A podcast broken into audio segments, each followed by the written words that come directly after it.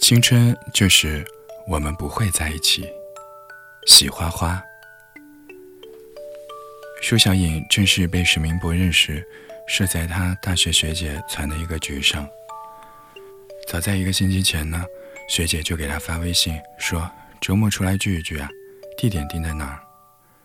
舒小颖问：“就我们两个人吗？”学姐说：“不是哦，以前我们班上几个人也来，趁大伙还在一个城市。”赶紧出来聚一聚。舒小颖本来不想去，和学姐他们又不是一个班上的人，多尴尬。但学姐极力劝说，说人多热闹，没事就来暖暖场。盛情难却，终究是应了口。没有人知道的是，舒小颖答应过去，并不是不好拒绝，而是从学姐口中得知史明博也会去。史明博，一别多年，终于再见。夜间卧谈会的时候，史明博的名字出现的次数最多。从入学的第一天，没有哪个新生不再传他神话一般的存在，可以说是系里的风云人物了，熠熠生辉。当然，主要还是因为长得帅。舒小颖不知道怎么形容一个男生长得帅。他只知道，见到他的第一眼，他的心就砰砰乱跳，像打鼓。从此，任意场合见到他，他总是要悬着一颗心。这，大概就是情窦初开的感觉了。他真的是光芒万丈啊！戏里大大小小的晚会都会经他主持，只要他往台上一站，说一句“大家好，我是沈明博”，底下的欢呼声。就可以爆炸。那时候的舒小颖就挤在人群中，真心感叹：情敌太多了，追男生好艰辛。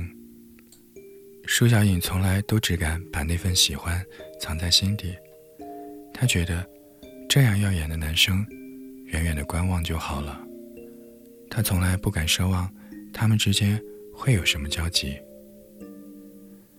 如果不是广播站来他们班上招人的话，沈明博就是广播站的站长。舒小颖没想过尝试校园播音员，她关注的是沈明博临走前留下的那句话。他说：“有兴趣投稿的可以发他的信箱。”内心的雀跃就这样被点燃了。很长一段时间，他们就在稿件里交流。他投稿，他念他的故事，但他并不知道他是谁。等到舒小颖赶到约定地点的时候，人已经到了五六个，大家围坐了一圈，正吃桌上的水果。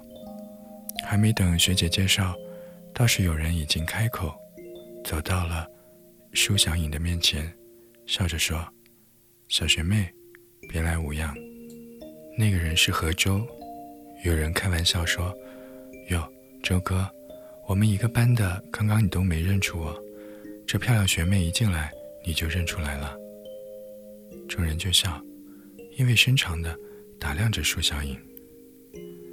舒小颖强颜欢笑回应大家的玩笑，偷偷瞪了何周一眼。何周倒也不解释，对着舒小颖挤眉弄眼，像是在说。怎么着，小学妹，小爷我开心，真是冤家。沈明博进来的时候，已经比约定的时间晚了半个多小时。他不停的道歉，自罚三杯，饮尽入喉。看着他咕噜咕噜吞咽的喉结，舒小颖想起了自己以前早起守在广播站门口。只为看他刚刚起床睡眼惺忪的样子。这些年来，我始终躲在暗处追随你的脚步，你知道吗？小学妹，还对这哥们旧情难忘吗？何周不知什么时候凑近了，附在他的耳边低声问，微热的呼吸吹得人耳朵麻麻的。舒小颖狠狠掐住何周的胳膊。从他进来的那一刻，这家伙却阴魂不散的在他耳边叽叽喳喳，烦不烦啊？何周自然不烦，他继续低声问：“小爷我也不错的，小学妹要不要考虑一下我？”有时候呢，世界就是不讲道理。明明我早些遇见你，可是你却爱上了迟一些出现的他。何周比沈明博早一点出现在舒小颖的世界里。入学那天，正是何周接的他。九月份的南方城市还很燥热，他俯下身，顺手接过他的行李，说：“小学妹，这一路过来辛苦了，接下来放心交给我吧。”别的学长只是说：“我来帮你拿吧。”他却说：“这一路过来辛苦了，接下来放心交给我。”嗯，挺会聊的。只可惜，那时候的舒小颖。还没有情窦初开，他不知道何周并不是新生接送人员，他只是走在路边，看到拖着大箱子的他，突然就走了心。他也不知道这句特别的话，他只对特别的他说，甚至是小学妹这个昵称。他刚入学，他不敢明显表露吓坏他。让他觉得他是个只会泡学妹的学长，像个登徒浪子。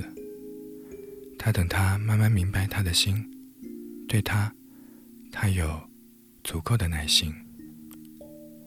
结果，他还没有明白他的心时，却对同班的好哥们儿沈明博动了心。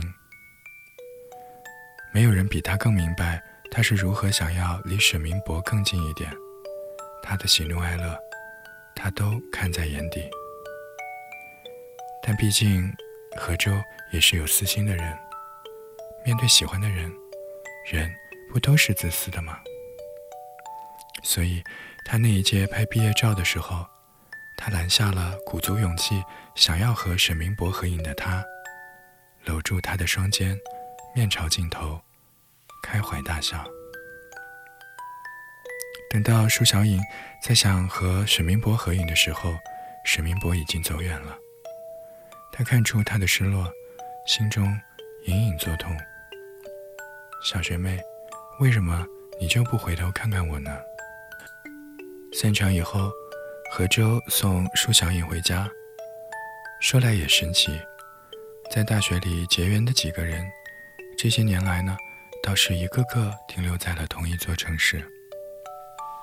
舒小颖想到，如果那段时间呢没有和学姐住在一个宿舍，大概是没有机会离沈明博那么近了，更不会在刚刚大方跟他讲话：“沈明博学长你好，我叫舒小颖，你的同系学妹。”你笑什么？何周简直不错过舒小颖的任何细微动作。没什么。就是谢谢你送我回家。哦，车开到楼下，何周欲言又止，婆婆妈妈的，一点都不像平日嬉皮笑脸的她。舒小颖似乎感觉到了什么，赶紧告了别，跑上楼。如果说大学那几年懵懂的她还不明白为什么何周一直出现在她的身边。那么这些年来，他是渐渐的懂了他的心。他也知道学姐每次拉上他，都是合州的意思。只是啊，有些东西很奇怪，说不清为什么，就是说不清。就好像今天晚上点亮夜空中的星星，他们有些离得很近，但又彼此疏离，怎么？也无法重合在一起。快到凌晨十二点的时候，舒小颖的手机来了信息提示。她的内心祈祷是沈明博，打开来，一看却是何周。他说：“小学妹，明天陪小爷我去爬山吧。”他拒绝了。